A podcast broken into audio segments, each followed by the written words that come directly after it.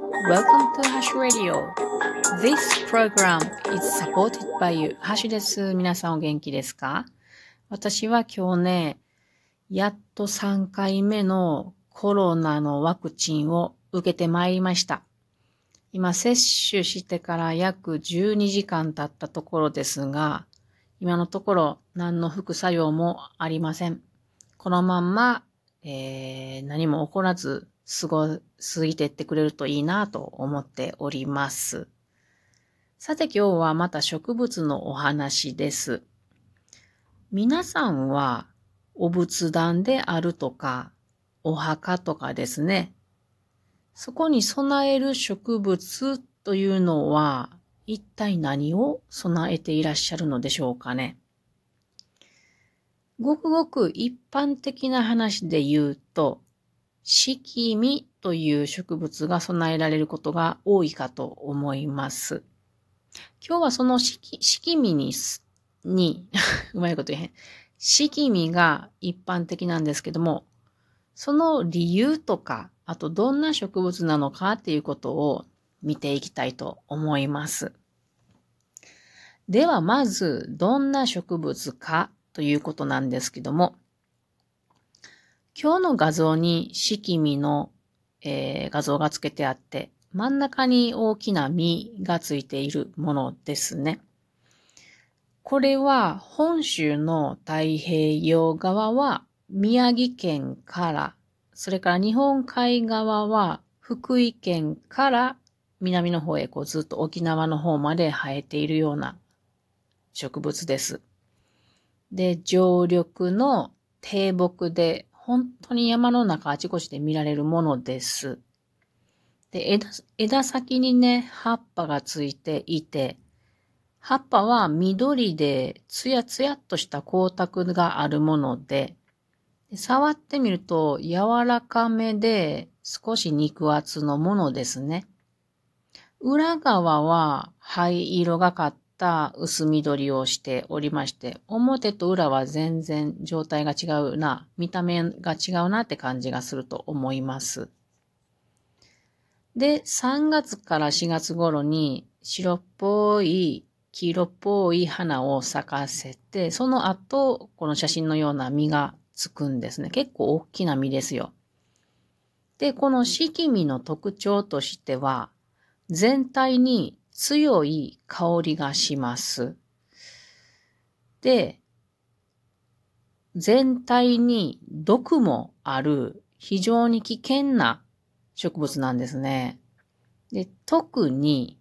この実、果実はですね、なんと毒物及び劇物取締法で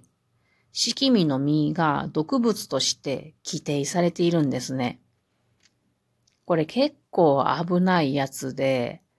犬であれば 12mg この実のとこを食べてしまうと致死量となってしまうんですね。なのでこの実を扱う人っていうのはその、それ専用の許可を取った人でないと、迂闊に集めたり、運搬すると法に触れる可能性があるっていうことなので、なるべく触らないでください。ただ山の中にたくさん落ちているので、うっかり子供が集めたりする可能性は すごくあります。気をつけて。皆さんもね、気をつけて、あの、持たないようにしてください。これね、あの、発覚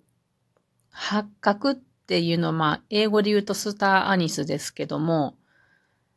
漢方薬とか香辛料で有名ですよね。中国の料理とかにもよく使われておったり、インドの料理とかにも使われておりますが、これは、あの、これとそっくりなんですよ、四季実の実が。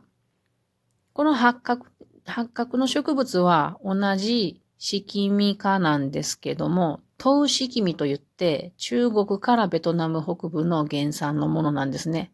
だからね、日本のものも食べられたらいいのになって本当に思いますが、絶対食べないでください。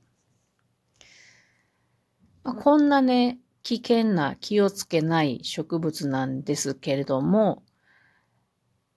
えー、っと、仏教と結びつきがなぜあるかっていう話に入っていきましょう。今は、式味は仏教と結びつきがあるんですけども、でも昔々はですね、実は神様に捧げられた植物の一つとされていたんですって。あの、榊っていう植物がよく使われておりますけど、神様にはね、それの一つだと捉えられていたそうなんですね。まあ、常緑樹でね、綺麗な葉っぱで香りが良いってなると、まあ、邪気を払うっていうことで、あの、よく神様に備えられたり使われることが多いと思うんですね。日本でも外国でも。で、その名残として、まあ今でも京都の愛宕山の火の神神様の神事の時の花は四季見が使われているっていうのはその名残だそうです。でも平安の中頃から仏事に多く使われるようになってきたそうなんですね。で、これは仏教と関係が出てきたんですよね。特に密教系の天台宗、これは比叡山とか、あと真言宗、これは当時の仏教儀礼と深い結びつきができてきたそうで、で、そこからどんどん広まってって、現在は一般的には仏教と結びがつきがあるのが式味ということになっておりますが、まあ、地域によって、あの、さ、あの、違うところもあるっていうことは頭に置いといてください。で、この密教っていう密っていう漢字ね、式、式味っていう漢字って奇変に密って書くんですよ。だから、この密教の密と関係があるのかなって私は思いました。これは私が思ったことです。で、この四季味の強い香りがあると言いました。全体に強い香りがあるんですけども、これが仏教に役立っているんですね。例えば、死者を仏教で弔うときですね、四季味の枝を立てると野生動物が嫌うんですね。なので、狼が嫌って、その死者、埋めてあるものを掘り返したりすることをしないっていうので使われていたり。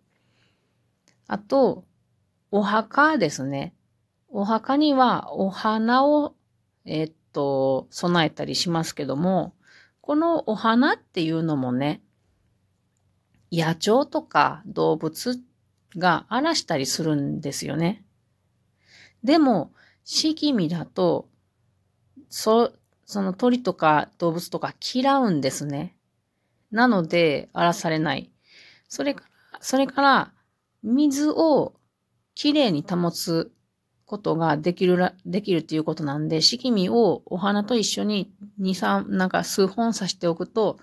水がきれいに保たれるっていうのが、これ役立ちますね。それから、仏教では、あの、お供え物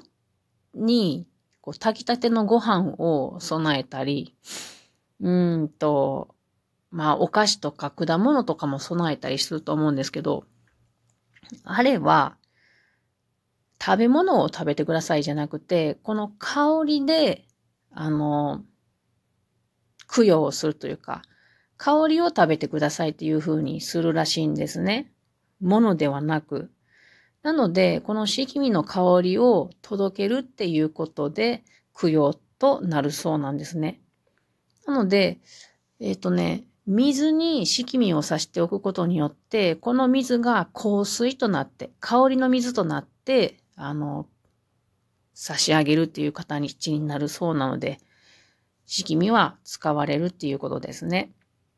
で、あと線香もありますよね。線香も香りを、あの、個人とか、まあ、仏さんに差し上げて供養するっていうことなんですけど、この四季実の